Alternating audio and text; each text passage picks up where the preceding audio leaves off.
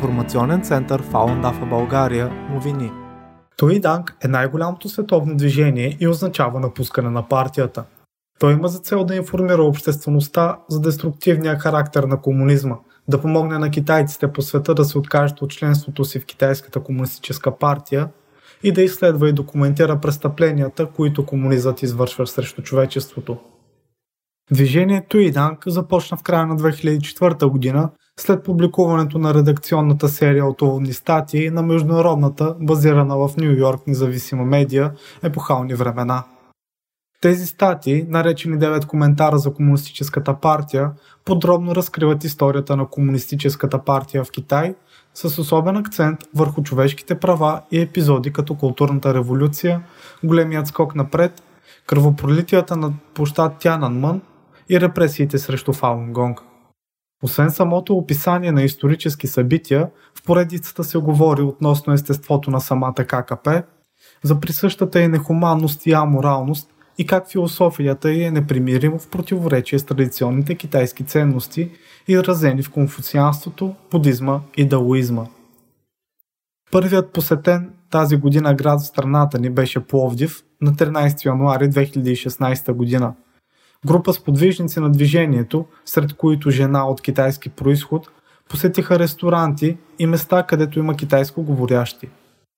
След като изслушаха информацията, 15 от 16-те човека с китайски происход попълниха декларация, с която се отказват от членството си в ККП и свързаните с нея организации.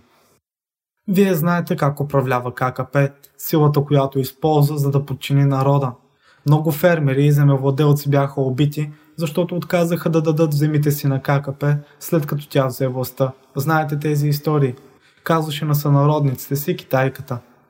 Те кимаха със съгласие и съжаление в отговор на думите й, че ККП не иска Китай да бъде демократична държава, да има либерално управление, затова през последните 65 години на всеки 5 години организира нещо пречупващо народа, така че да задържа властта си. Най-широко мащабното и безпощадно зло, което е започнато от Сян Замин, е преследването на последователите на духовния метод Фалунгонг и най-ужасяващото – насилственото отнемане на техните органи. Фаунгонг практикуващите, които следват принципите истинност, доброта и търпение, се отдават на противоположни на партията ценности. Поради това и големия им брой ККП обявява духовната практика с близо 100 милиона последователи за враг на народа и започва преследване, което продължава и до днес. Практикуващите са затваряни в трудови лагери и затвори, измъчвани са нечовешки, убивани са и са използвани като банка за живи донори на органи за трансплантация. До момента подадените към Световния център Туиданг декларации за напускане на партията са над 200 милиона, а в България стотици са се отказали от членството си в партията или нейни организации в интернет през последните 10 години.